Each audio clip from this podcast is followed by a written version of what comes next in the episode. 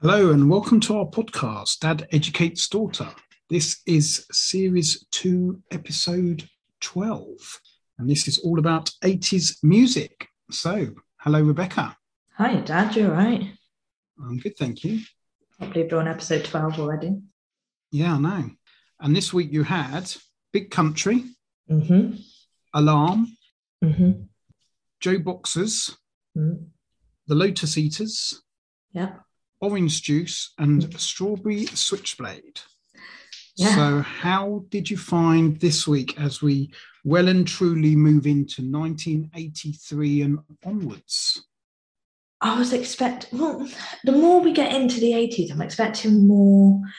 I don't know what I'm expecting, but there's more rock, Dad. I've never listened to so much rock in my life. I'm pretty sure if we were doing this on the music of nowadays, we wouldn't really hit rock because they don't get the charts. And I'm just like, what were you 80s people doing? There's so much rock. And I was, when I was listening, and like you'll find out what I thought when I first started listening, but when I realised that there was rock, I was like, for goodness sake. And then talking to you, and like I spoke to Dad in the week, and you have found you've like reconnected with Big Country.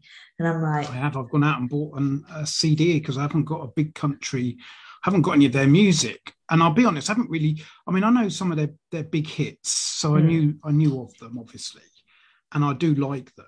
But I've never, like I have for this, I've actually gone and listened to some sort. You know, when I've worked, when I've looked at, I suppose it's based on where they've come in the charts. And I've gone, cool, they've done well. So I've then listened to it and thought, oh, that's good. And then I've listened to something else. And oh, so yeah, I went out and ordered the Big Country Greatest Hits or whatever, Essential Big Country it was called. So it's got, it's like three CDs of all their hits. oh God. I mean, they had a lot, but enough for three CDs.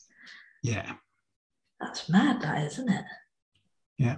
So obviously there's a lot that on there that's mixes and um, oh, yeah, yeah. uh, non-released, I suppose, or album, you know, album singles. But there's a lot on there that is on here. Well, all the ones on here, I think, is on on that album. So, but no, really good. Hmm. Yeah. I was just disappointed about it being rock, but yeah. Yeah. We move. I got through it. We're here. Okay, so how many number ones? I went for none. I don't think there's any. Okay, But now you're saying about big country. I'm like, mm, don't know. But I just I don't feel like anywhere big enough to be a number one. and you're right. There was no number ones. Oh, okay. In fact, you haven't listened to any real big hits when you when we find out that you you've got very few top 10 hits this week. Oh. I mean, I'm not shocked because, like I said, I don't think any of them were like massive. But I'm, I, I think I'm surprised about the num the top tens because usually there's a few, you know, because they're in the hits. So these are low charters then. Seven top 10s was all you listen to and the whole of those whole of six groups. Wow, that's different, isn't it? Yes. Okay, I'm intrigued then. Find out where they actually place. Yeah. So let's talk music. Yes, let's do it. Let's start with Big Country. So, what did you think of them? How did you did you watch any videos? You know, what what was your assessment of Big Country? So they they're not electronic. I and I'm like the more I listened through the week, I mm. think these are now more rock. But the first few songs, I was like, oh, these sound a bit country, and I thought because their name's Big Country, I thought maybe they're country. And then I heard some more rocky songs and thought country rock, country pop, you know, like that sort of genre. If they're not, I quit. If they're nothing to do with country, I quit because I swear I'm like I say country quite often, and it's never country. And I was quite surprised that you like them, to be honest. They like to match their outfits, which I like. I like when they do that. They're not like all scattered all over the place. Um, I couldn't place where they were from, and I don't want to offend anyone, but they look foreign, like they don't look British. And I don't know what I mean by that, but yeah. Um, and their videos, they were just quite a lot of live performances. So I want to say, well, they're not early 80s, but because of where we are now. But yeah, they're few live ones, the ones that I watched anyway. Um, but yeah, there's a lot of songs that I listened to. So that I was listening to these for quite a while. That's a good thing. Yeah. They've got a nice mix of sound in there. Like when it was more rocky, like if you just took away the more rock songs, they'd be like perfect. And I'll let you know when you go through the songs which ones I'd be like, yeah, take that away, take away. Um, and as I've listened to them more, I have liked their songs a bit more. And I feel like they're a sing along group where if I, if I listened more and more, they'd be more up my street because I'd get to know the lyrics and, you know, there's no like meaning behind it. They're just, you know, they're just songs. And yeah, it's just the way they sound sometimes doesn't hit right with me. Okay, well, Big Country were Stuart Adamson, vocals, guitar, keyboards, Bruce Watson, guitar and mandolin, What's a mandolin? I think it's. I think it is a string instrument. Yeah. But I've heard of one, but I don't know what one I suppose is. it's you know like a banjo. That this, I think Okay. I might be completely wrong, but I think it's like you know different from, but it's a string instrument away from the guitar, like as I say, like a banjo and and what have you. Um, Alan Wishart was on bass until '82, and Tony Butler took over. And then Clive Parker was on drums until 1982 and was replaced with Mark Brzezicki on drums. And Pete Wishart, so the brother of Alan, he was on keyboards until 82. And then they, when they both left, as I say, Stuart Adamson done keyboards as well. Okay. There's quite a lot of um not in the band. But had, like there's quite a lot of two, instruments. they had the form the, the original lineup, but then it's evolved to Mm. what was the the known Known lineup for Big ones. Mm. Country. They've got quite a lot of instruments though. So yeah, so Stuart Adamson Multi-talented. formed the band after leaving Skids, which Oh. obviously we've come across before Yeah. because um, that is where Ultravox was born from and Visage Mhm. was from Skids because Rusty Egan was the drummer in Skids Yeah. and Midge Ure was also started out in Skids. Mm. Yeah. Um, and then so Rusty Egan went on to do Visage. Midge Ure obviously went to Visage for a bit as well. And then Midge Ure went to Ultravox, which funny enough is where Mark Brzezicki comes from. He was originally with Ultravox before joining Big Country. Mm. That's what I like about the 80s. They all kind of just jump from one to another. You get a lot of So, yeah. super groups and all of that malarkey, don't you? Yeah. So after being an initial five musician lineup, the group settled on becoming a four piece with, as I say, Mark Brzezicki joining on drums and Clive, uh, uh, sorry, and Tony Butler joining on bass when the 2 um, Mhm. Wishart brothers left. Okay. Yeah, yeah, yeah. So they were formed in 1981 Okay. in Dunfermline, Scotland. So I suppose you could say they are foreign in a sense, but They're not, I don't know what I thought. I don't know. I was just like, you don't, I, I don't know. I don't want to offend anyone. Let's just glide over that and carry on. um, so they are over the border, in the northern border, but no, Scotland. Um, they are a new wave alternative rock group band, and um, alternative rock, as in folk rock, Celtic rock. okay, so I guess the folk could be a bit of what I'm hearing in the countrified part of it. They're similar, aren't they? They are. Mm, okay. Because like some of them weren't like full on rock songs. They did have some sort of, I guess, the folk. Now you said that element in it. Okay. So, so I suppose it's a bit like Dexys Midnight Runners. They was very Celtic Yeah. Yeah. with violins and you could almost say folk in there as well. So they were Mm. But whereas Dexys Midnight Runners were more towards the pop Celtic, Well, yeah, that's what I thought. I Sort of also side. put pop these were more rock. Yeah. Oh no, these were more rock. Mm, Well, I did put pop Oh, just- down for these. Yeah, they are. I did mean, get a poppy. As I say, they have got the new wave, but they're also known as alternative rock. Okay.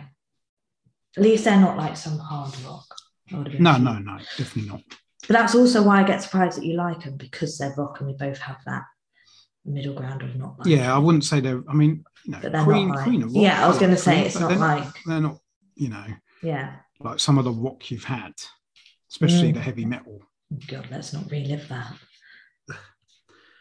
So, Big Country were involved in Band Aid Oh, okay. and were even one of a small handful of acts who contributed a spoken message on the B side of Do They Know It's Christmas? I've never heard that.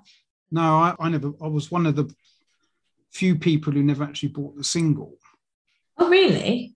Yeah, I didn't buy that single. Um, Oh, but I take it it was like a message as to why they were doing it. And but yeah, I, I, I was going to say Wish it, give it's him either, but I'm sure. Um, I'm sure it's you're able to to find it online. I'm sure somewhere. But Oh, yeah, um, but there was only a handful of acts who evidently were on the B sides doing, you know, contributing to this message, and Big Country won one of those. Hmm, that's something to So, shout about. But that's it? probably because of their they would have had a obviously they would have had a big um oh they would know they because of obviously through Mark Brzezicki, Ultravox, they'd have known Midge Ure. Yeah, yes, they had them connections Yeah. to get in on it, kind of thing. Even though they weren't like a big group. And also Stuart Adamson would have been with him in Skids. yeah, exactly. So in 1984, their second album, Steeltown, went straight into number one. Oh, okay. So they got a number one album. Yeah, following the success of their first album, The Crossing, which had reached number three in 1983. Oh, So they literally had So their 1983, they had an album, good. got to number three. The second album, just on pre orders and what have you, went straight in at number one. wow. That's I always find it weird were. When you're like going, oh no, number ones, but then all the albums hit really big because it's like, like how? But I guess people would have heard it on the radio and been like, oh, I don't want to just buy a single. I want a No, I think album in the to listen eighties to. it was because you got to remember you you didn't have you know people were used by the time of the the mid eighties, which we're coming into. Hmm. People were listening to music on the go, but they were listening to it on the go on a tape recorder Yeah, but that's what I mean. People don't want to buy a listen to a single single on a tape it. recorder. Mm. So people were then moving into albums more, which Yeah. is, I suppose, which is what bore the the CD because the CD was because of the that probably was through the um, the success of albums. It was Mm. obviously better On to have a, an album on a CD Yeah. than it would have ever been a, a single. It, the- the, cost of doing a single on a CD would have been too much. Mm. I can say I have only ever owned one single in my life. That was Girls Aloud. What was that one? A CD. What um CD? A CD Yeah. single. Yeah. Had three Oh yeah, they did. Yeah, it. actually they did because obviously later on the costs would have come down and you Yeah. would have had more CD singles. Yeah, it had yeah. three songs on it. So it had their single that you would have heard and then two that were Yeah. Unheard but Uh-huh. released with that. Yeah, So I guess like you had the A side and then the B side. yeah. But yeah, that's the only one I ever bought. So, yeah. Well, your mum bought it. so whilst their third studio album, The Seer, reached number two in 1986, Mm. their um, their fourth studio album wasn't seen as successful. Oh, okay. So that's where they started going downhill then, I guess. But it still got inside the top 10 at number nine. But then I guess Yeah, and they've got their following, 1988. haven't they? They've got their following by that time. So Well, when you've had if you're a you know, your first three albums all in the top, what, five.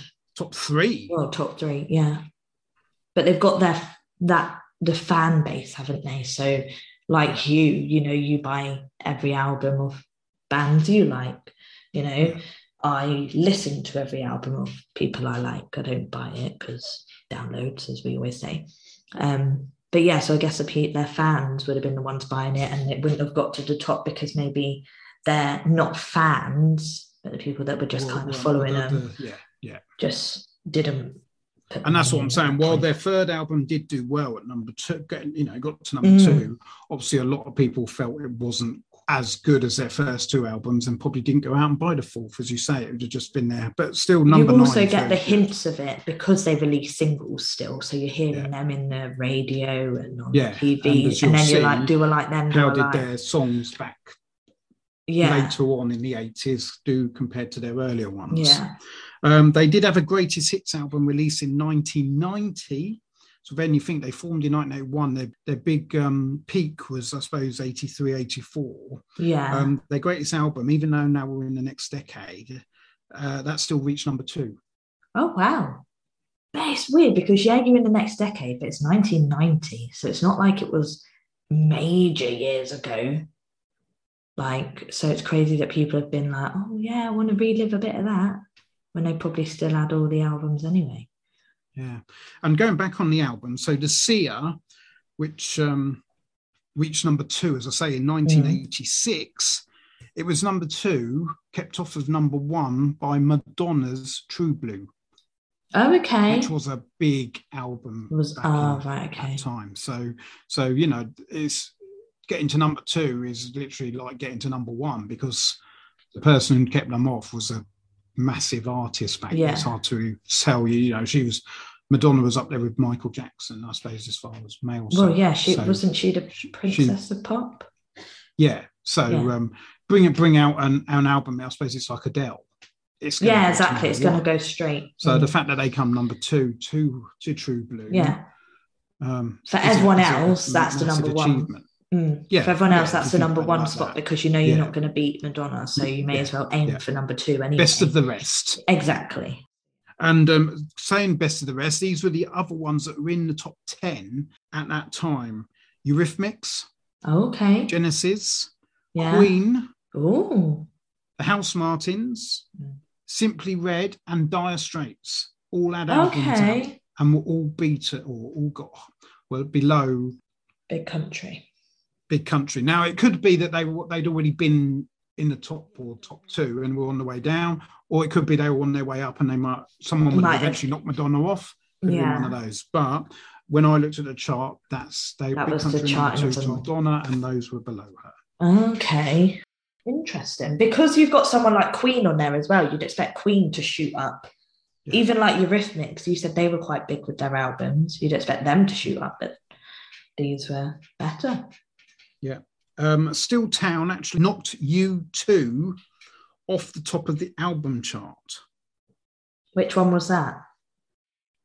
What, the U2 album? No, Steeltown. Still Town was the one that went straight into number one. Right, second, okay, so that's a second. Second album. Okay.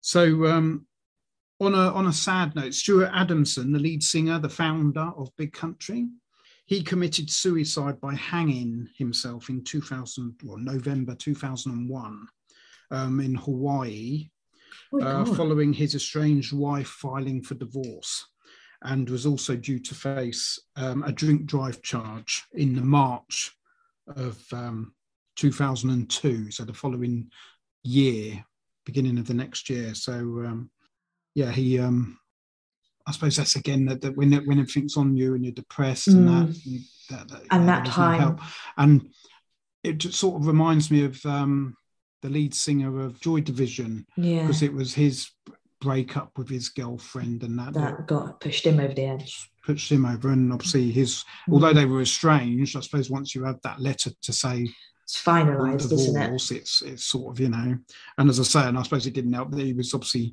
drink drive, drink or drinking heavily. There was something going um, on deeper. Went driving, got got found, you know, mm. got, got, pulled over, got charged, and was about, and obviously had that above him as well that was happening the next year as well. Mm. Um, he was already attending Alcoholic Anonymous. Oh, so it was bad death. then.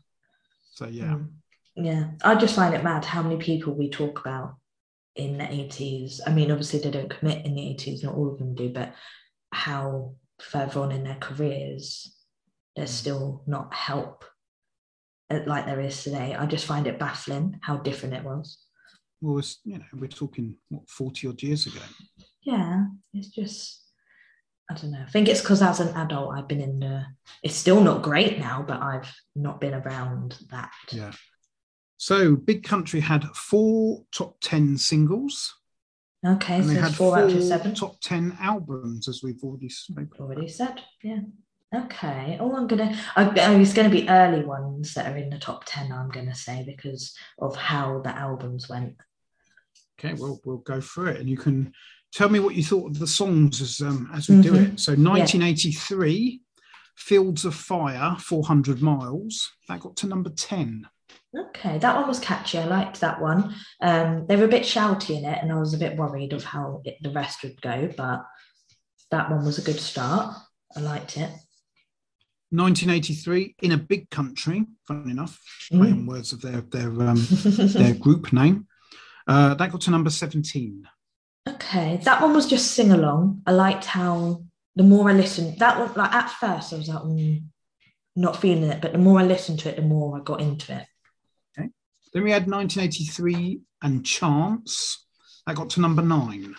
Okay, yeah, that one was tapping, got me tapping along. It was slower than the other two, so it was a little bit of a change, but I still hadn't heard any rock yet. 1984, we had Wonderland, and that got to number eight. Mm. That wasn't a bad one, but that's where I was like, we've gone a bit rock. But it weren't like a bad rock. It weren't like a, it was just a subtle amount. Okay, 84 still, East of Eden, number 17. Okay. Oh, they're very like up and down, aren't they? Um, this one was simple. Simple. This is one where I'd be like, take this away. Okay, well, we move on then to 1984 still, Where the Rose is Sown, number 29. Mm, I agree with that. This one, like the instrumental puts me off. It was just a bit in your face. We're going on to 1985 now, Just a Shadow, number 26. Oh, really? I liked that one. It was a catchy chorus. It was slow, but I enjoyed the chorus. Okay, 1986, Look Away, number seven, their biggest hit. Really? No, that wasn't in the background one for me. Yeah, Well, do like yeah. a bit of Look Away. Do you? Yeah. Nah, but it, mm, it didn't have any oomph or anything pulling me into it, really. I don't think you'd have liked the 80s. I'm starting to think I'm on a on a hiding for nothing. Their biggest hit, and you don't like it. For me, I don't think I would have liked the 80s. How many people am I like, that's a banging song? Oh, I love that. Just because I don't like one song that's their biggest hit. Shut up. I saw him been here before. Um, 1986 still, The Teacher, number 28. It was slow starting and it was calm, but I did like that. Uh, 1986, One Great Thing, number 19. Oh, this was my favourite. Mm. But it had a nice tune, like I don't know, nice lyrics. It had nice music. That yeah, I've played that one quite a lot in the car. Yeah. Yeah, So a fan of One Great Thing. I am. Okay. Um, we had nothing in 1987. Then we go on to Mm. 1988, King of Emotion, number 16. I like this one a lot too. This was a close, close favourite. I feel like it was like these ones are more up my street coming. Mm. Yeah. 1989, Peace in Our Time, number 39. Really? Yeah. That one had a nice balance of like being upbeat but being calm. Uh, it, the sound of it and like the way they did the music with the vocals was really nice. Like I say, it had that like a balance of it. I enjoyed that. Okay. So we're now going into the 1990s. Oh, Um, okay. so Save Me, number 41. Mm, yeah, too instrumental. 1991, Republican Party Reptile, number 37. Have you listened to the lyrics of this? No. They sing some weird lyrics a- about apple pie and something else. I can't remember what else, but they had a lyric about apple pie, and I was like, what? And I listened to the whole song. There was a few other bits, and I was like, okay. And they've gone back to their rocky, like too rock for me. Uh-huh. 1993, Alone, number 24. Okay. The start of this song, really nice. And then it just got away from me. Was a bit too much. And then also 1993, Ships, Where Are You, number 29. That's a beautiful song. Have you listened to that one recently? No. That's a beautiful song. I really like that one. Okay. Good vibes I'm getting for Big Country. I Oh, am. you're, you're fan- oh right, but I won't fit. like I won't hit. fit in the eighties. Just, just when you like, just when there's some where I But- think in past episodes as well, where their biggest hit you've not liked. But if I was in the eighties, their biggest hit will still be their biggest hit, but I'll be bringing in the numbers for their ones that are lower down. Well, very true. I'll be helping Yeah. them out. See, it's not Yeah. good to follow the crowd, you know. No, no, I totally agree. That's what I don't do. Which is why we're talking about them because we've got, as I said, there's no number ones this week, Mm, and there's only what would I say seven, eight, seven, seven, tens. and four of them Seven were the big, big so, yeah. country. So we've only So, got yeah. three left. Yeah. So we're moving on to the alarm. What did Yeah, you think of those? I just thought these were rock, just rock, straight up. Their sound doesn't really change for that. I feel like they found their sound and what they like and what they can all do. They've stuck with it. There was a couple, you know, like towards the end that changed a bit, but overall they've got a, you know, straight, this is what we are, this is what we do. And the weird thing is saying that they changed a bit at the end. Some of the songs at the end got a bit boring. I think they're a four man group. Their hair's a bit weird. And in their video, 68 Guns, one, what is that like all about? And two, they look like cowboys that want to be rock people. They've got a cowboy like with their frills and whatnot, but they want to be rocking out. I don't know. Um, they I listened to like one at the beginning, one in the middle, one at the end. So at the beginning they were quite rocky looking, then they look quite fresh, and then at the end you can tell that they've grown up and they found a, yeah, and they found kind of their middle ground and what they want to look like. You know, a mix of the rockiness and the freshness, and they've got it there. But they had white noise in their last video, which weren't in the actual song. And I was just like, can you not? This is annoying. Again, there was a lot of songs.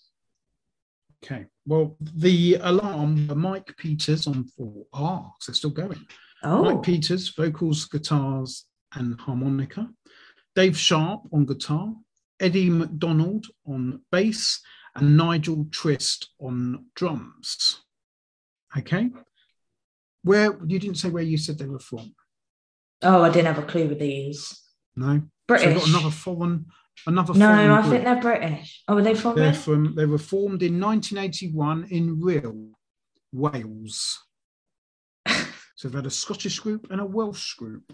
Oh, those foreigners. Yeah. They are a new wave alternative rock. Oh, the blooming new wave. I'm just going to write new wave in every part. You know, every part. Like I will never understand what new wave is. I feel like I, mean, to need a whole new lesson. I looked it up. A new wave. It's just said it's a, a genre for 80s music, pop and rock. I mean, it literally covers a lot. everything because 80s was either pop or rock. You're either a form of pop or you're a form of rock. So do you know what? I'm going to be right every day, every week. And right, if I'm ever unsure, new wave. Yeah. Um, the alarm were actually born out of the demise of Mike Peters and Nigel Buckles. Listen to that, right? So, as I said, we had Dave Sharp, Eddie McDonald, and Nigel Twist in Alarm with obviously Mike Peters. Mm. So, the Alarm were born out of the demise of Mike Peters and Nigel Buckles Mm. form a band, The Toilets, who were formed in 1977. Yeah. Um, they went up to 1978 and then they were renamed Quasimodo. So they went from the Toilets to Quasimodo Yep. um, with Dave Kitchingman joining. They later then changed their name again to 17 Right. with Mike Peters next door but one neighbour Eddie McDonald joining. Okay. So we've now got in this band that's gone from the toilets to Quasimodo that are now seven called 17. We have Mike Peters, Nigel Buckle, Dave Kitchingman, and Eddie McDonald. Now, the, Right. the um, alarm, which were born out of this, were Mhm. Mike Peters, Dave Sharp, Eddie McDonald, and Nigel Twist. So, They like all Um, changed seven- their identities. 17 were a power pop band and they released one single, Don't Let Go, in March 1980. And they even toured with a group that we've mentioned before or spoke about, Stray Cats, Mm. later that year. So they toured with Stray Cats in, Okay. in 1980. Right. Um, by um, January 1981, however, they were known as Alarm Alarm. right. Uh, They've gone some before weird names. reforming as The Alarm. Right. Okay. Okay? Took them a while, didn't it? with, and here we go, Nigel Buckle changing his name to Twist, Right. and Dave Kitchingman um, changing his surname to Sharp. Why? So it were the same four people, just that Nigel Twist and Nigel Dave Sharp were called Dave Kitchingman and Nigel Buckle in the earlier re- But the why did they do that? The alarm. I don't know. That was so confusing when you were like talking. I was like, "There's so many names." It was confusing me when I was same. writing it down because I thought, well, when did he leave? And Yeah, They like they're They the just changed same their name. but different. And oh my god, like there's me like, have they changed their identity? Have they done some crime that they've had to like sort themselves out with? How so in 1982, they recorded several demos for um, various record labels with Peters, Sharp, and McDonald all playing acoustic guitars. Oh, that must sound nice. So eventually, they won a recording contract with IRS Records, an American label who were known for working with new wave and alternative rock artists. So everyone. Yeah, yeah. Um, and I've got some of the artists here we will talk about if we haven't already. Fine Young Cannibals Mm. and REM, who would become their biggest signings. Um, the band also decided that Peters would now be the lead singer, right. with McDonald playing bass. So that's when they changed from guitar to having a bass So as well. yeah, so then you more. had your Dave Sharp stayed on guitar and Nigel Twist obviously on drums. Yeah. Whereas Mike Peters and Eddie McDonald were also playing guitars. They went over to bass and just vocals.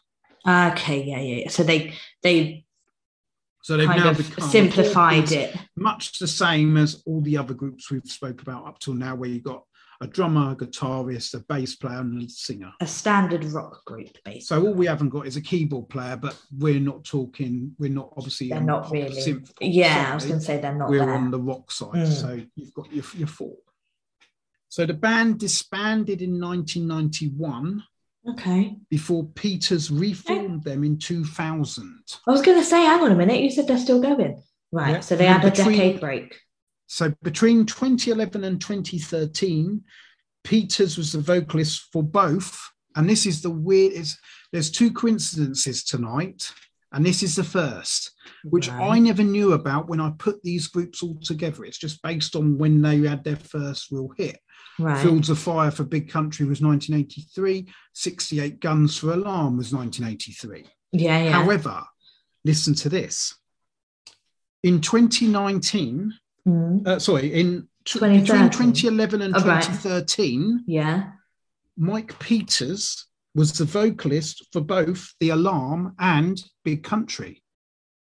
I was like, you didn't say him in Big Country, but then No, because it was it was later. So obviously they haven't recorded that. It's just for touring, I suppose. You know, they- yeah. I suppose it's a bit like um, the bloke. Um, oh, I've forgotten his name.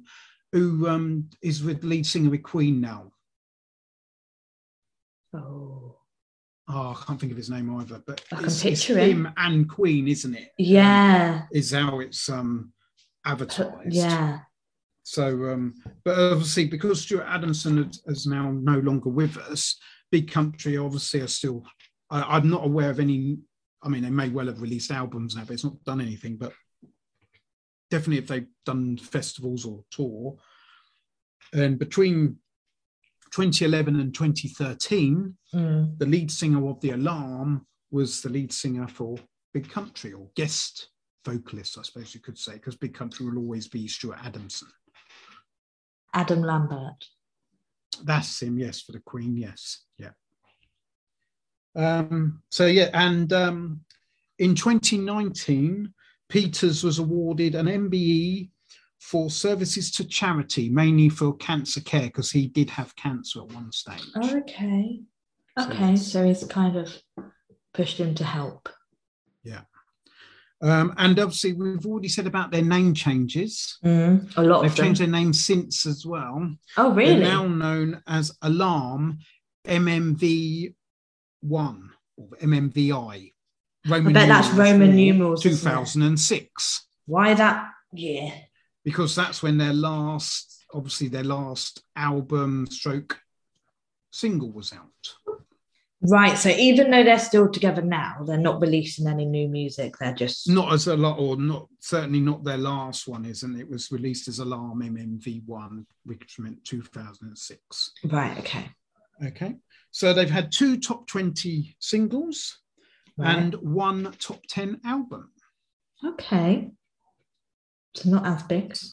They still had a lengthy amount of songs. Oh, well, you'll find out. I gave you some more music just because they were one of these bands, I suppose, that done very well, but they were more Cult? the independent. They were more like independent. I suppose Right, they didn't really make commercial success. Okay, so they had their cult following. One single or two singles, but one big single. So, um, 1983, 68 Guns, number 17.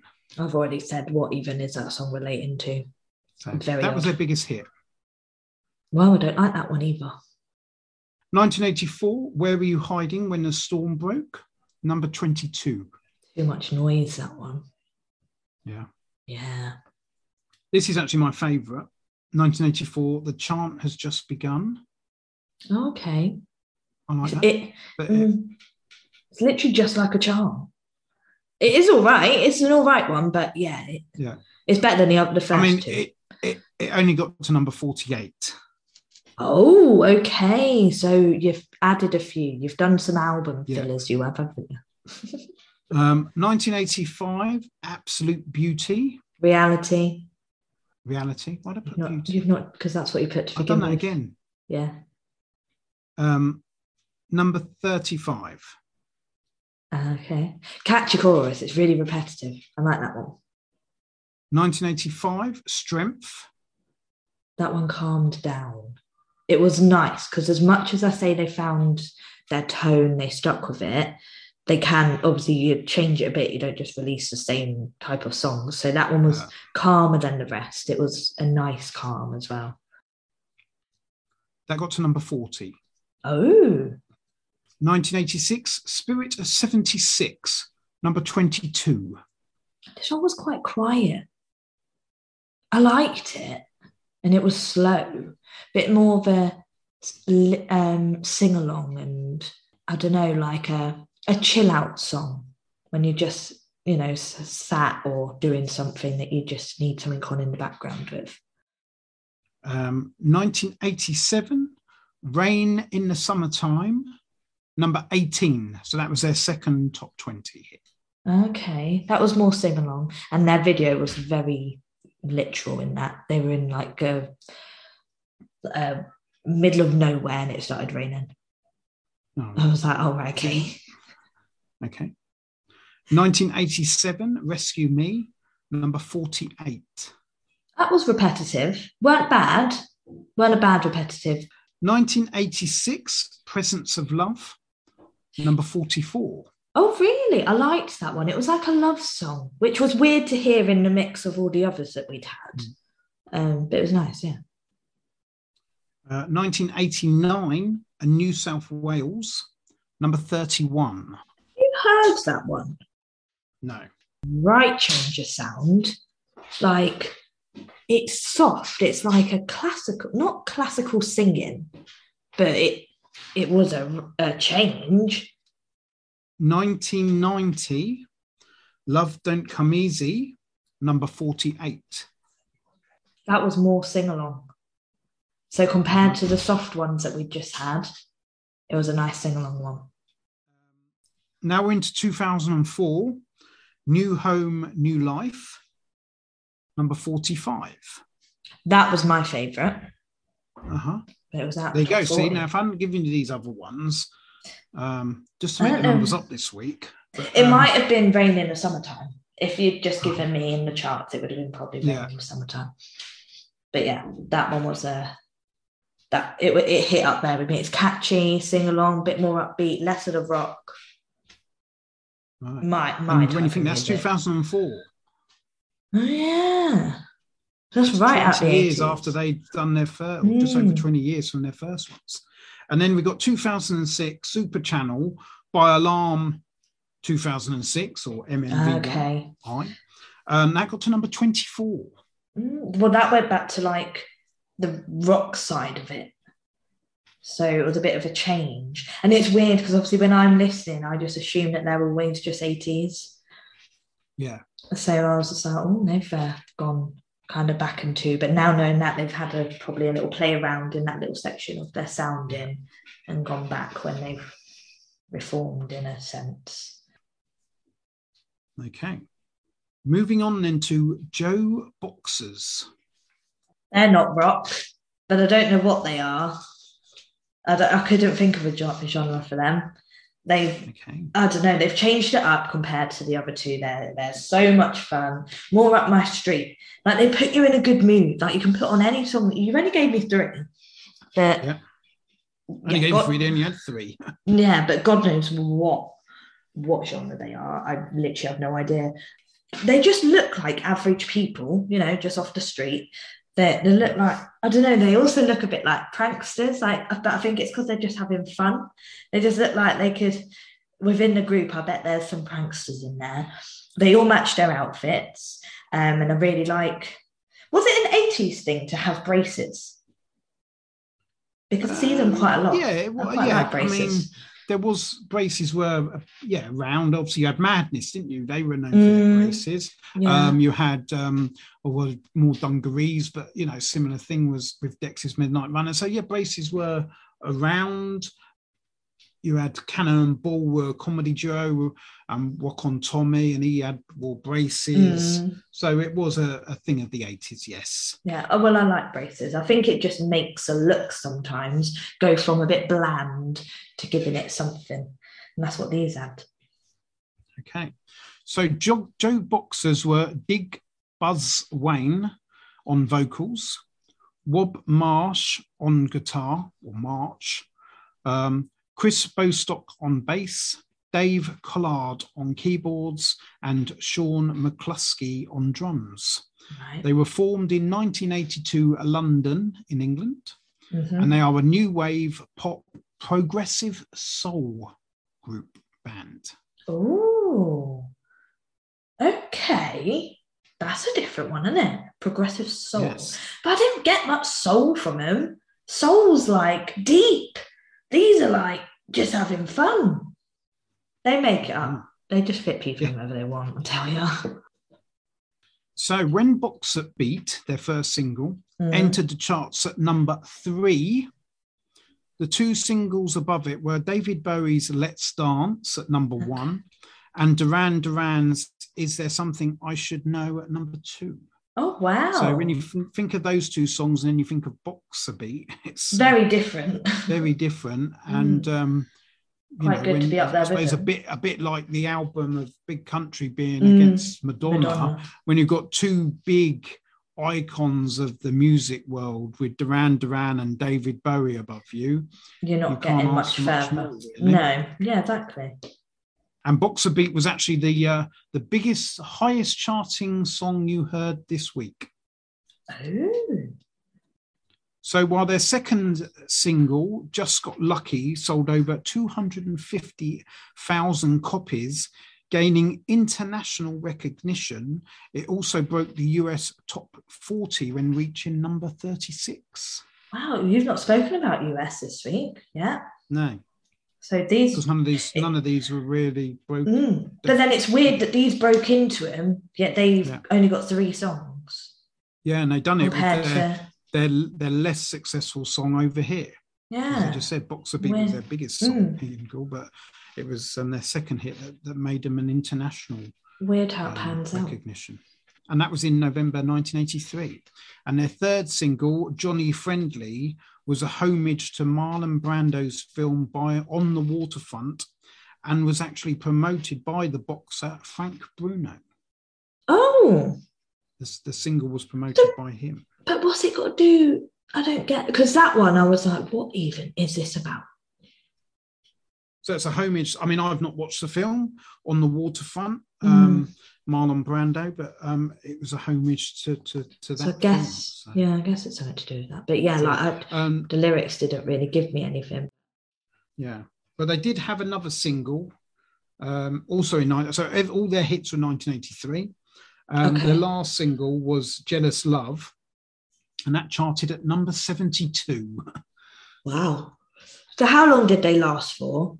Were they like not that long through the 80s then if all their they, singles they, um, their debut album, like Gangbusters, reached the top 20.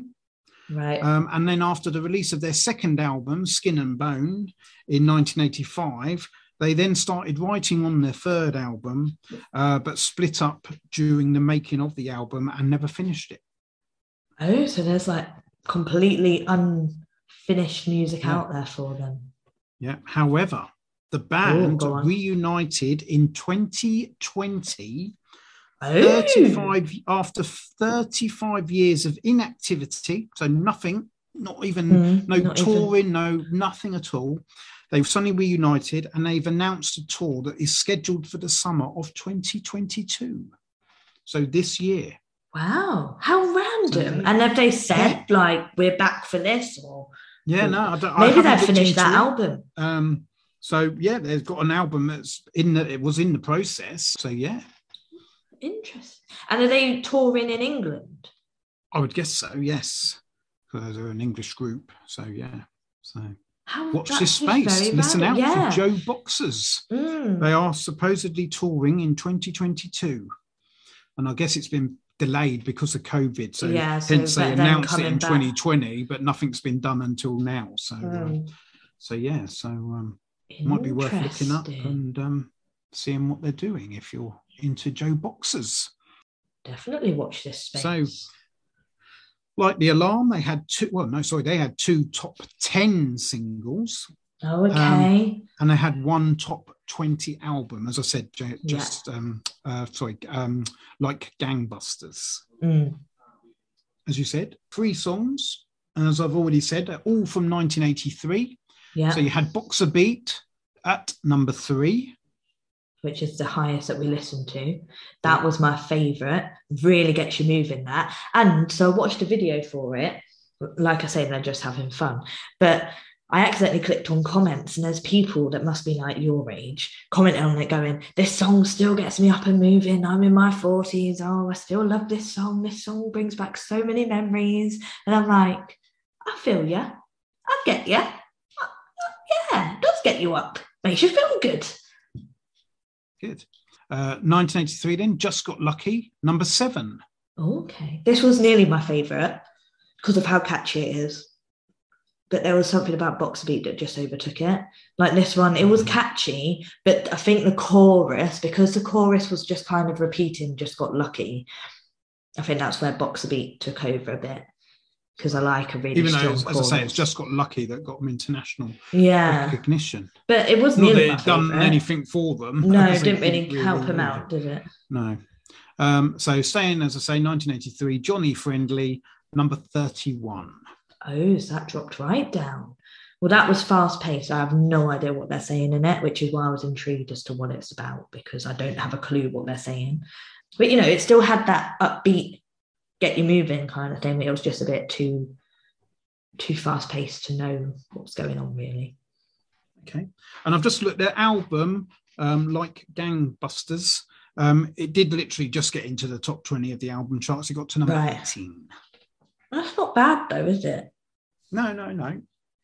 So that was JoBoxers, who, as I say, have reformed and uh, Watch this space for that. out to tour.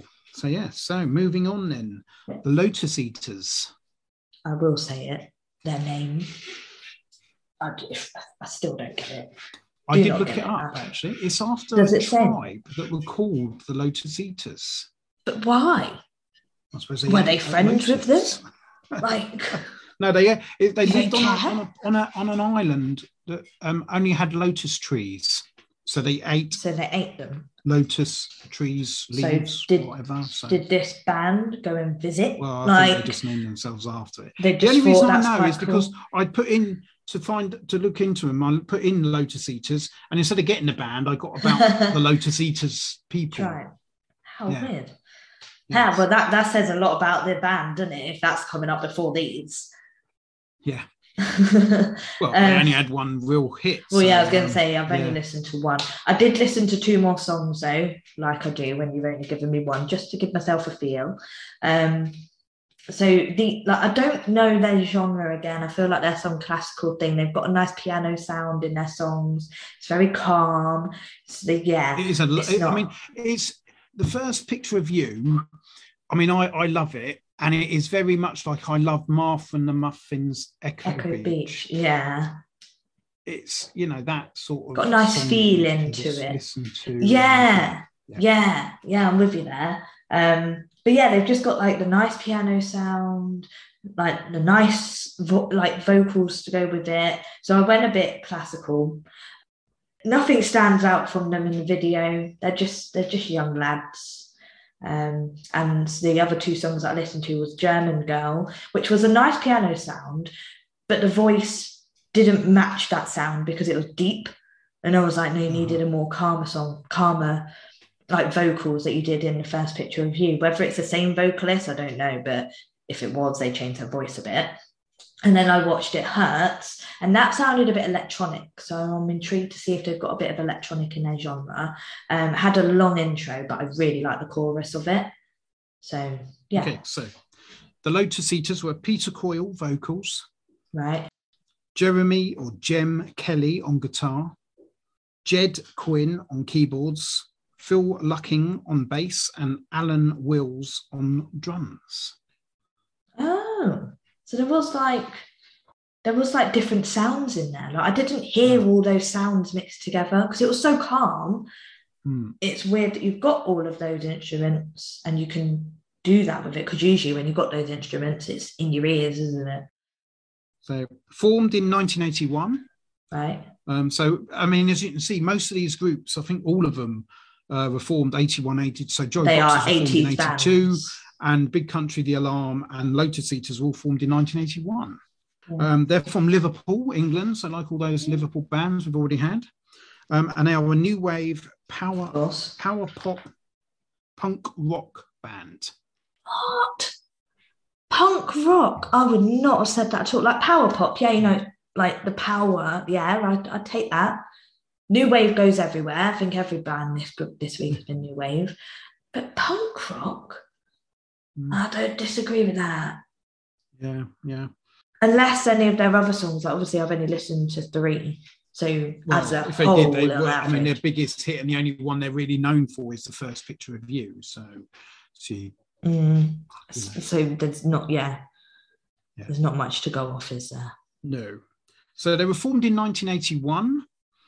Um, as I say, the band. Uh, so it, they were the. What happened was the band were invited to record a John Peel sessions. It was John Peel, that guy that um, on Radio One that band. Yeah, that put that uh, he Um, pioneered new bands. Yeah, but didn't he ban a song by No, no, no. That was Frankie Goes? Was that right? Okay. Oh yeah, John Peel had like his own independent chart, didn't he? No, that was funny enough. That's Mike Read as well. No, no, sorry. In, well, the independent chart was done. It was its own thing, but separate, John think, had like a John radio. Peel. He he pioneered new bands. Right. Okay. So up and coming bands who didn't have record labels at the time, yeah. and he he helped a lot of them get record labels and become become commercial or bigger than they were. right. Okay. So he uh, he invited them onto his to record on his show. yeah. Um, so the a number of new songs were then written, which was recorded in October '82 and included the first picture of you.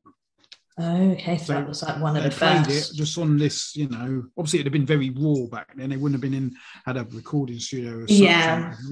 but that led to um, a record deal with Arista Records, and the releasing of the single the first picture of you in 1983 which gave them a uk hit single before they had even played a live gig which is very unusual.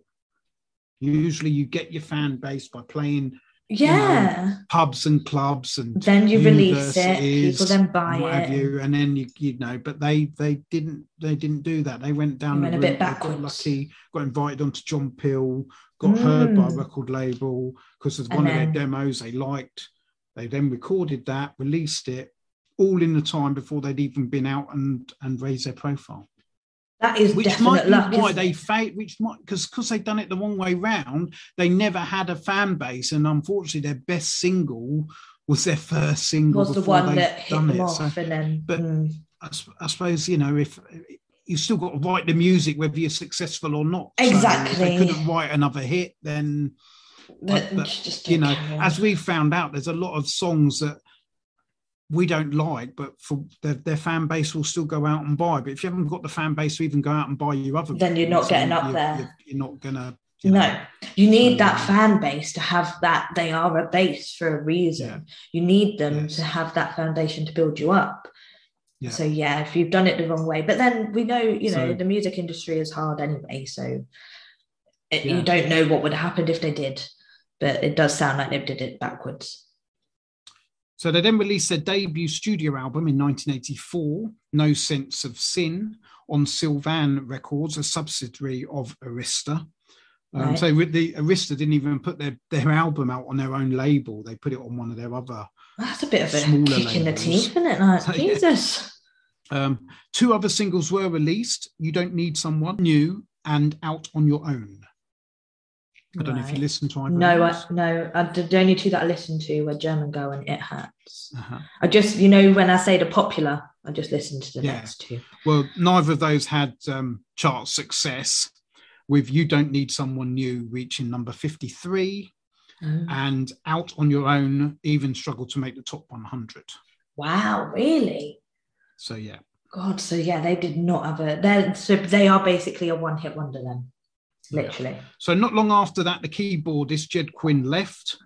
So, Coyle and Kelly recruited former Cure bassist Oh, Michael Dempsey right. um, and Stephen Emmer of the Associates, uh, who to be the key, who he was the keyboardist in the Associates. So he was like he replaced Ged Quinn, who had left key- on the yeah. keyboard, but they also brought in a bass player, right. um, which is probably why you're saying you saw a, you you felt there was a an electrical thing because they've now gone with the, the obviously with having a bass now they've Yeah. gone with a, I suppose someone who's who'd done it before with the Associates coming in on Hmm. keyboards.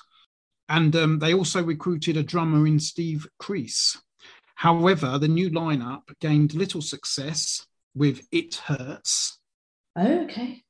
It's their best charting at 87. Oh, right. Okay. So that was the best they'd done. Well, I didn't mind that one. I really like the chorus of that one. So although It Hurts did get to number five in Italy. Oh well, there you go. They go. Move to Italy. They like you there. Yeah. That's However, the. Oh, they didn't. So They didn't try their luck in Italy. So in Italy, they must be. There's a lot of Italy, they're like, oh fans yes. in Italy. Yeah. Oh, like They're like, these. oh, yeah, yeah, come on. What do you mean they disbanded? What? I was just getting into them. yeah. so They had how long did they last? Uh, literally till what? What am I saying? Oh, I don't 81 to I haven't wrote down when they actually quit because their Oh. their songs didn't actually because they didn't last. anywhere over here. Hmm. So I don't know what year that all happened, but What year um, they did actually disband? yeah, they, as I say, um, they'd already, in a sense, disbanded over here. Not Hmm. disbanded, but because they hadn't done anything. 85? Although, just- are you sure they've not got back together? well, I'm, I was going to say, I'm pretty sure. I know I've seen them on Rewind, Mm, and um, I think they had a, a, a song. Yes, I think they had a song in the Heritage chart. Oh, you've said about that before. Yeah, and I'm That's sure the chart with the in that. Old. yeah, Mike Read, the one who banned. Yeah, Thank You, Swallow. yeah. So yeah, you're right. So years active, 1981 till 1985. So that's obviously when um, it hurts was was released, and Mm. that's when they disbanded. And then they got 2002 till present. Now, as I say, I know I've seen them at Rewind, Right. so, So, they've, they've got obviously back together reformed in for that, yeah. or at least Peter Coyle was, who's the, the lead singer, definitely Mm. was, was there. What the rest of the band is, right. So whether know. he's just kind of Um, doing it on his own. and as I said, I am pretty sure I saw them in the Heritage chart right. Okay. last, like must have been last year. And would that So, be new stuff if it's in the heritage? Yes, chart? it, would- nine times out of ten, it's new stuff or re-released material of, of Yeah, theirs that probably yeah. wasn't released before, or they've remixed So- it. something that's- it- so, yeah. So yeah, It's new in some form or another. so yeah. So okay. um, there you go. But um, as far as actual singles released, um, nothing. So their last Right. single was so it hurts 1985, as I said. 90 got to 87, although as I say, got to number five in um, Italy, and then 2001, Stay Free, which was only released from what I can work out in Japan oh. on vinyl. Oh. So yes, Okay. Okay. So um they only had one song for you, Mhm. 1983's The First Picture of You, and it got to number 15. Oh, okay. Not bad. It's very calming. But I've said that about all their music. They're just calm. It's you know they've got a nice voice. They've got a nice. It's a nice mellow mix of. Oh, well, I thought they had a piano in there, but they didn't. But they just know how to play the music, uh, play the instruments right to get a really nice bit of music out of it. Okay, moving on. Orange Juice. Mm, another odd name. Uh, yeah, another odd name. Yeah. And I feel like they're a bit odd as well. Like, just I've got four songs from them, and just no two songs sound the same. So it's like I don't know. It's a bit wishy washy of where they're up to.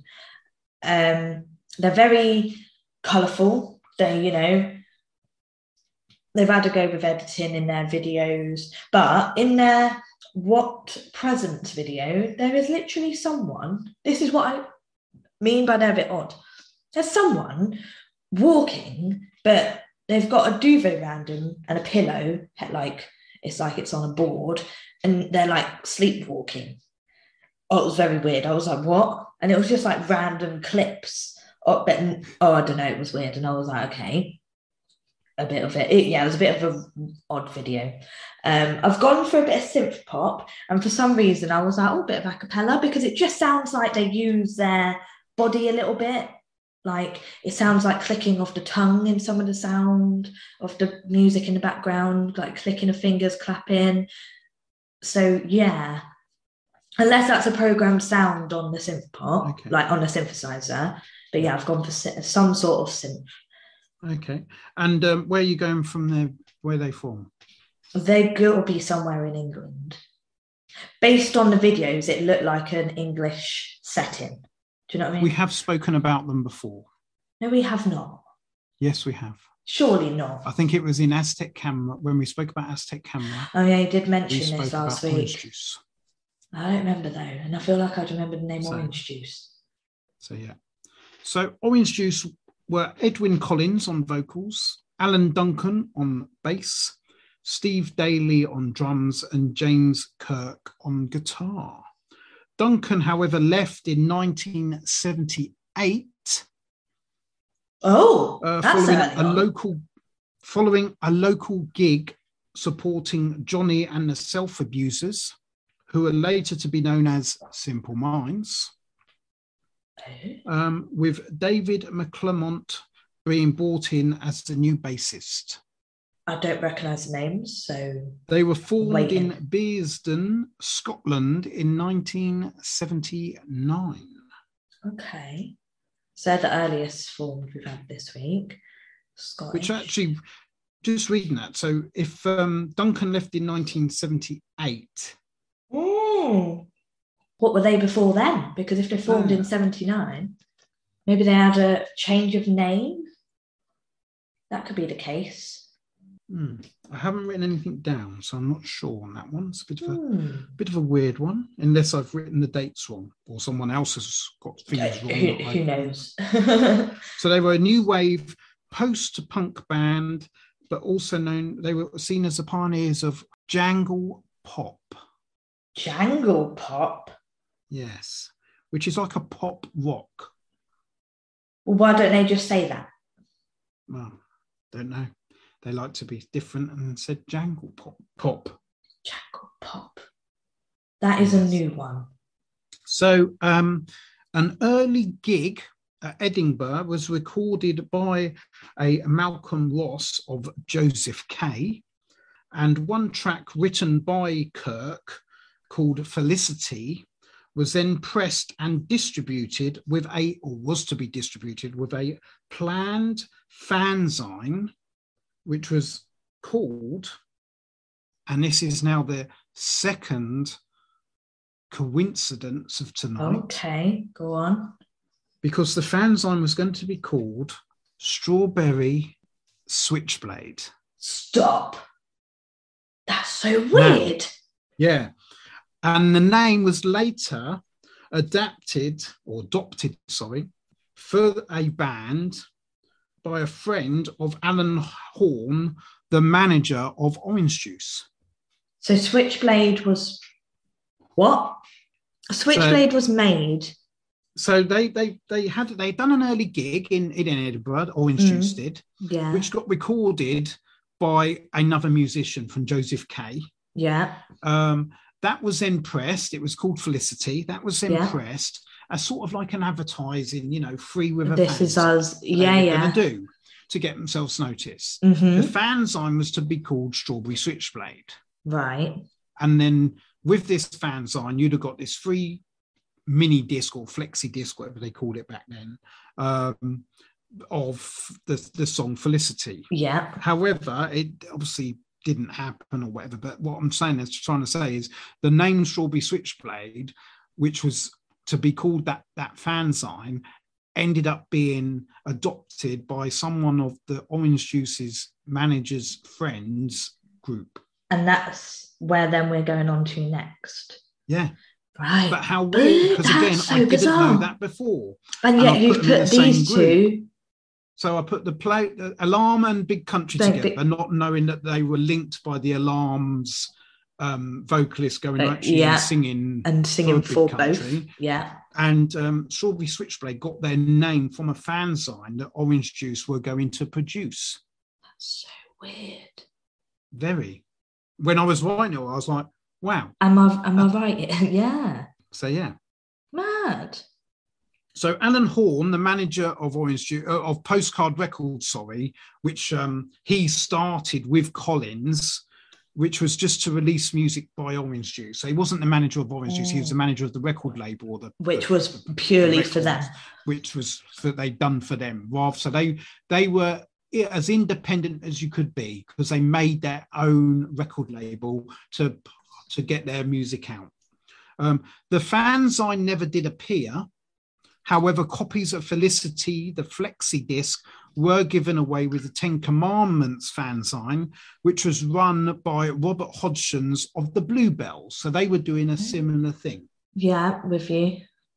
So helping Okay? each other so the out. Bluebells were another group. yeah. They obviously were doing exactly the same. Maybe that was something you did back then. You put out your own fanzine, gave away free music, hoping you yeah. build up a record, a fan base for later. Mm. So yeah, So how are they?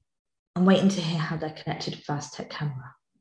I've I told you in in the Aztec camera. It's just Aztec camera looked at Orange Juice as um they that's what who inspired them. Oh. Even though we've already spoke about Aztec camera, it's because Orange Juice took so long to get a hit. I hit. Yeah, yeah, yeah. Right, I'm because with they you. were mainly on the independent. They were more Okay. independent than commercial. okay. Yeah. That's why I don't remember Philly because these are a small band. I wouldn't have recognized them with you. Yeah. So Orange Juice was seen by many to embody the sound of young Scotland. And Postcard Records would eventually champion both Orange Juice and Joseph K, which was obviously The who they were guy. originally in this gig first with. Mhm. Um, and later on, Aztec Camera. right. Yeah. So that's your link is the Postcard Records, who were, which was formed through Edwyn Collins of Orange Juice. hmm Um, so Malcolm Ross would go on to play guitar for all three bands. Oh God, he's a busy So guy. he was the one who videoed. He was the one who recorded whatever the the first um, Felicity single, Mm. and he would then go on to play guitar for Orange Juice and Aztec Camera. So that's your link as well. Malcolm Right. Ross. It's weird that someone's done the same, played for all of them, like Yeah. the guy that now sings for the Yeah, Alarm yeah. of Big Country as Yeah. well. So I mind you, you did get musicians moving about. Yeah, I was gonna say we've had- Mature, I suppose. and, Yeah, uh, but I Rusty mean, Egan. more There's in been a the few that have moved around. yeah, moving around, but I mean more in the sense that they're linked to them at the same time. Like Well, no, not no, just the others are disbanded before he moved on. So Joseph K disbanded. He went on to Oh, right. Orange Juice. Orange Juice disbanded. He went on went to, on to Aztec Camera. That's right. Okay, I'm with you. I thought he's done what this guy in the alarm's done No, and no, is no. doing it like at the same time, kind of thing. Right, I'm with No. you. Um, so Orange Juice actually influenced the Smiths, Bluebells, and Haircut 100, Oh, as well as obviously plenty of other Scottish bands like Aztec Camera. but I guess when you've Um, come from a small place where not many people get out, people Yeah. they're going to be the ones. Oh, they're from my hometown. Look up to kind of thing. Yeah. Um, the band disbanded in January 1985 following a gig for the UK miners' strike. Ed Collins went on to have a solo career Right. and he had success with A Girl Like You in 1995, getting to number four. oh, so does that mean that he's done better than these did? Yeah, in a, in a sense, yes. Wow. So they had one top 10 single and they had one top 30 album. Top 30. Yeah. It's not up there with the albums, is it? No, definitely not. So I didn't give you it, but I will say where it comes. So 1982, Felicity, which was the single that obviously was to start it all. Yeah. They did actually release it, obviously on their own record, um, postcard. It didn't actually do anything. I only got to number 63. That was in 1982. Okay. So why did So then we go into Oh, the ones I've given you. So 1982, I Can't Help Myself. That only got to number 42. Oh, that was my favourite. I like the deep voice. There's a deep voice in it. It's repetitive. Yeah, which is catchy. Glenn Collins. is known for that, yes. Ah, okay, well, I like. you need to listen to his actual single. You might like it. What was it Um, called A again? Girl A Like Girl You. Like You.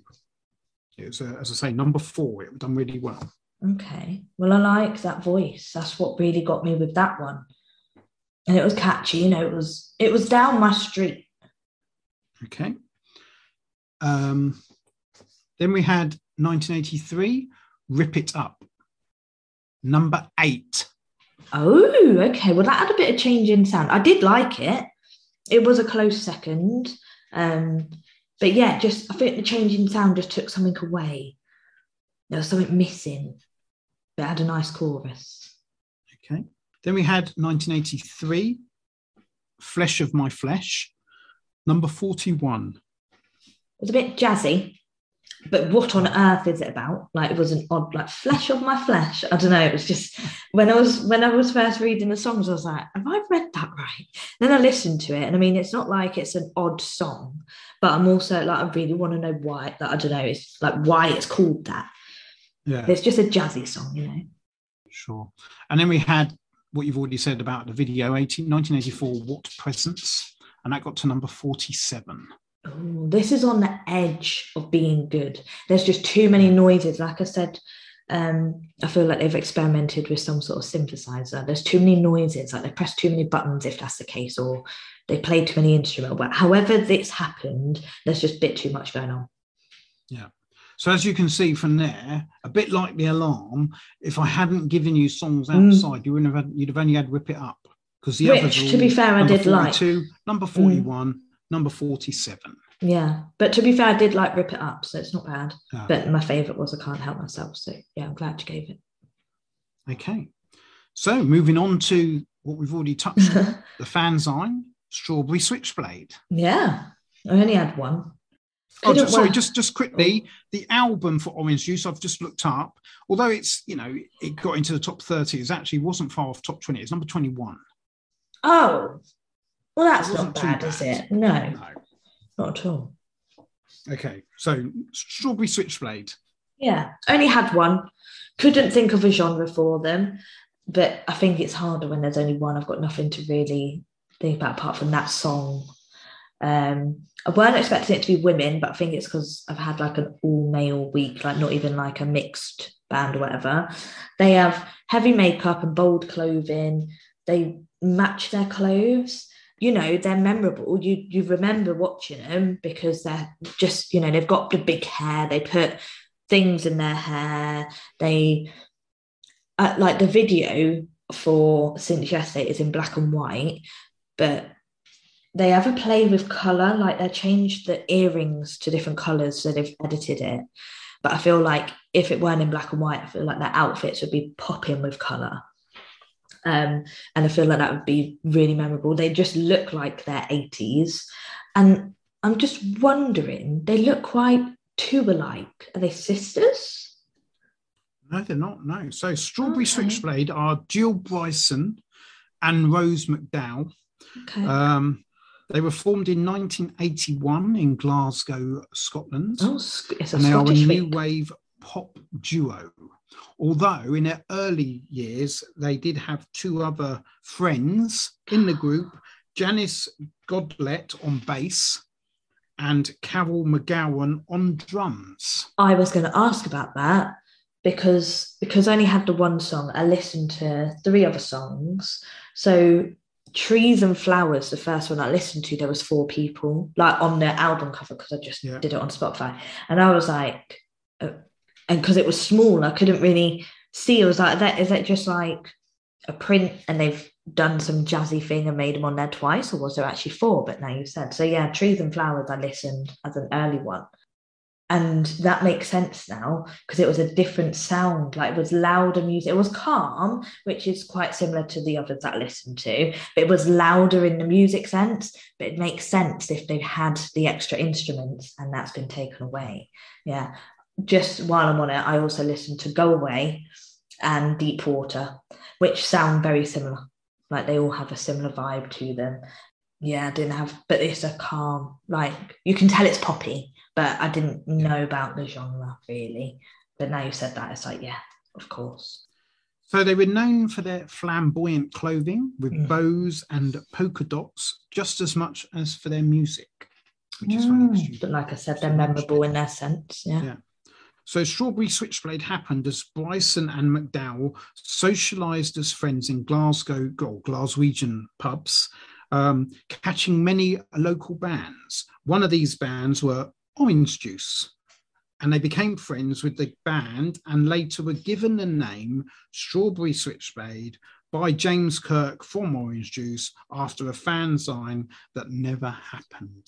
So there we There go go. although there's a bit of a so in the orange juice where i when i reviewed when i looked up it said a friend of the manager gave them the, the Mm. name however on this when i look up strawberry switchblade it's actually saying james kirk the guitarist of orange juice gave them the. Oh, okay. there's a bit of where did the name actually come from Yeah. i mean it's right. obviously come from orange juice It's definitely come from them. didn't didn't happen we're, but it's who gave them the name. Oh, uh, Strawberry Switchblade say it was the guitarist. Orange Juice, or their manager, the record manager, seems to think it was from a friend Right. of his. So okay. we, we, it's you know one of those things. they can it out themselves. So they played their first gig in Scotland, and John Peel then invited them to do a session on his Radio One, in which James Kirk would actually play bass for them. Oh.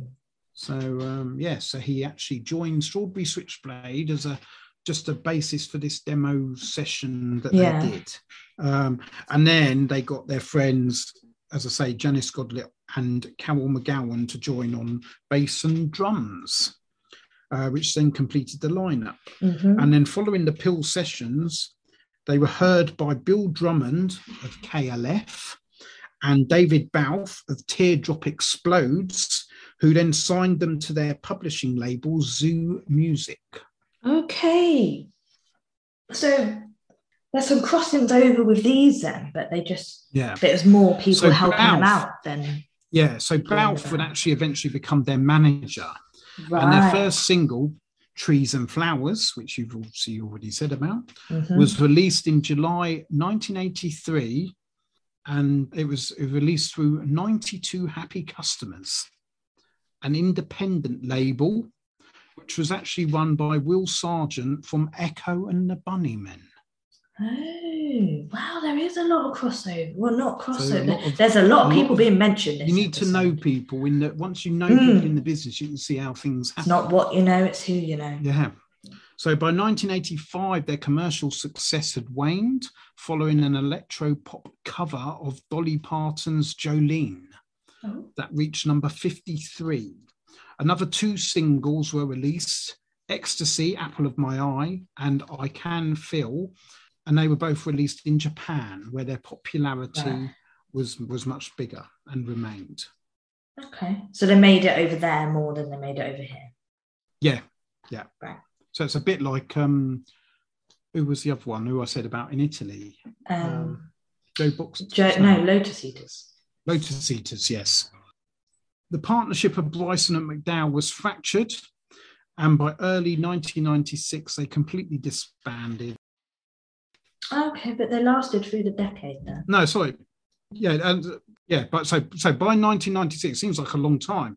So they hadn't actually really done anything. But Mm. 1996, they eventually did disband. But you're saying they didn't really do anything. If they'd made it in Japan, maybe they just Well, yeah, yeah. that and, and they have had i mean I, I have looked and they have had um no they've only, they've only actually had one album as well strawberry switchblade or at least as far as chart goes and that got to number 25 so one top 10 single one top 30 album for strawberry switchblade so that Keep it was short. 1984's since yesterday and it actually got to number five Oh, really?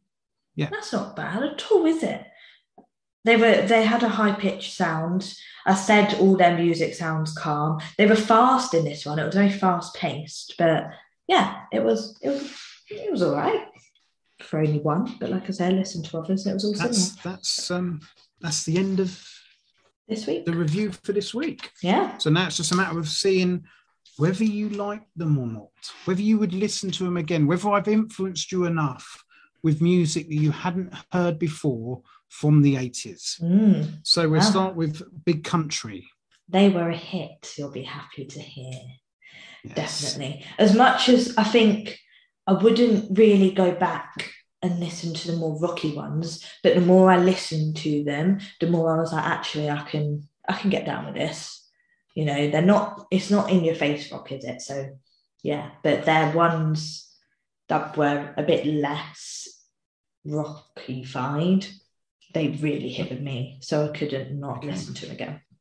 Fine. Alarm. Um, they're a are. miss. They're a miss. yeah, just just a bit too much rock going on there.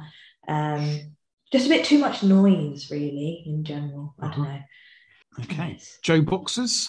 a hit. I really enjoyed them. Yeah.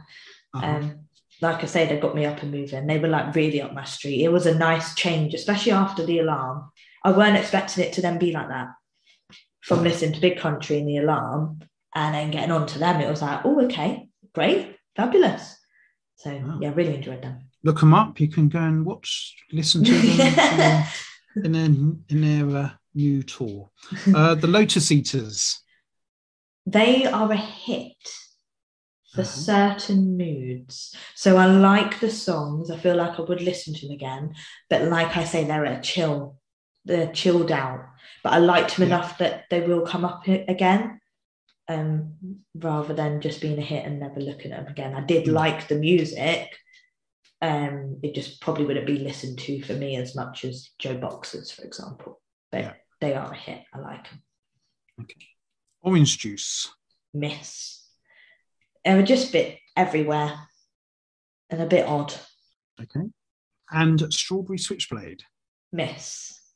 I did like the sound of them, but just I don't think they're not my type of music to go back to. You know, like if I ever play, like you know, if I when I play my playlist again, if they came on, I might not skip that song, but and like I have listened to others, um, and they just all sound the same. So it's not like there's anything else out there that will that have caught me to get into them a bit more because they're just they all sound the same with their songs. Sure. Yeah. Well, I'll take three out of the six. Then they're groups that you certainly wouldn't hear of in the mainstream. No, They're not groups that appear, even big country, to be honest, appear on 80s compilations that often. Mm, no, that's Um, true because they've not made it big. Um, so yeah, so um, for you to like three out of the six, Mm. I'd take this week as a as a success. you were you expecting?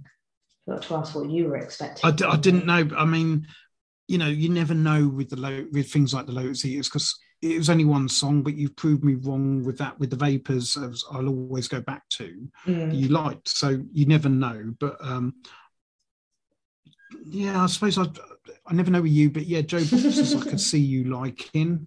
Yeah. Um, and they had the biggest hit this week, if you when you think about Yeah. it, with Boxer Beat. I kind of hoped you'd like um, Big Country. The alarm, I think, could have gone either way. I didn't even think about the rock side of it, so I would have probably, if I'd thought about it more, I'd have probably said no. Mm. Um, and Strawberry Switchblade, yeah, I wasn't totally sure how It's, again, it's one song, isn't that it? one. So yeah. Yeah.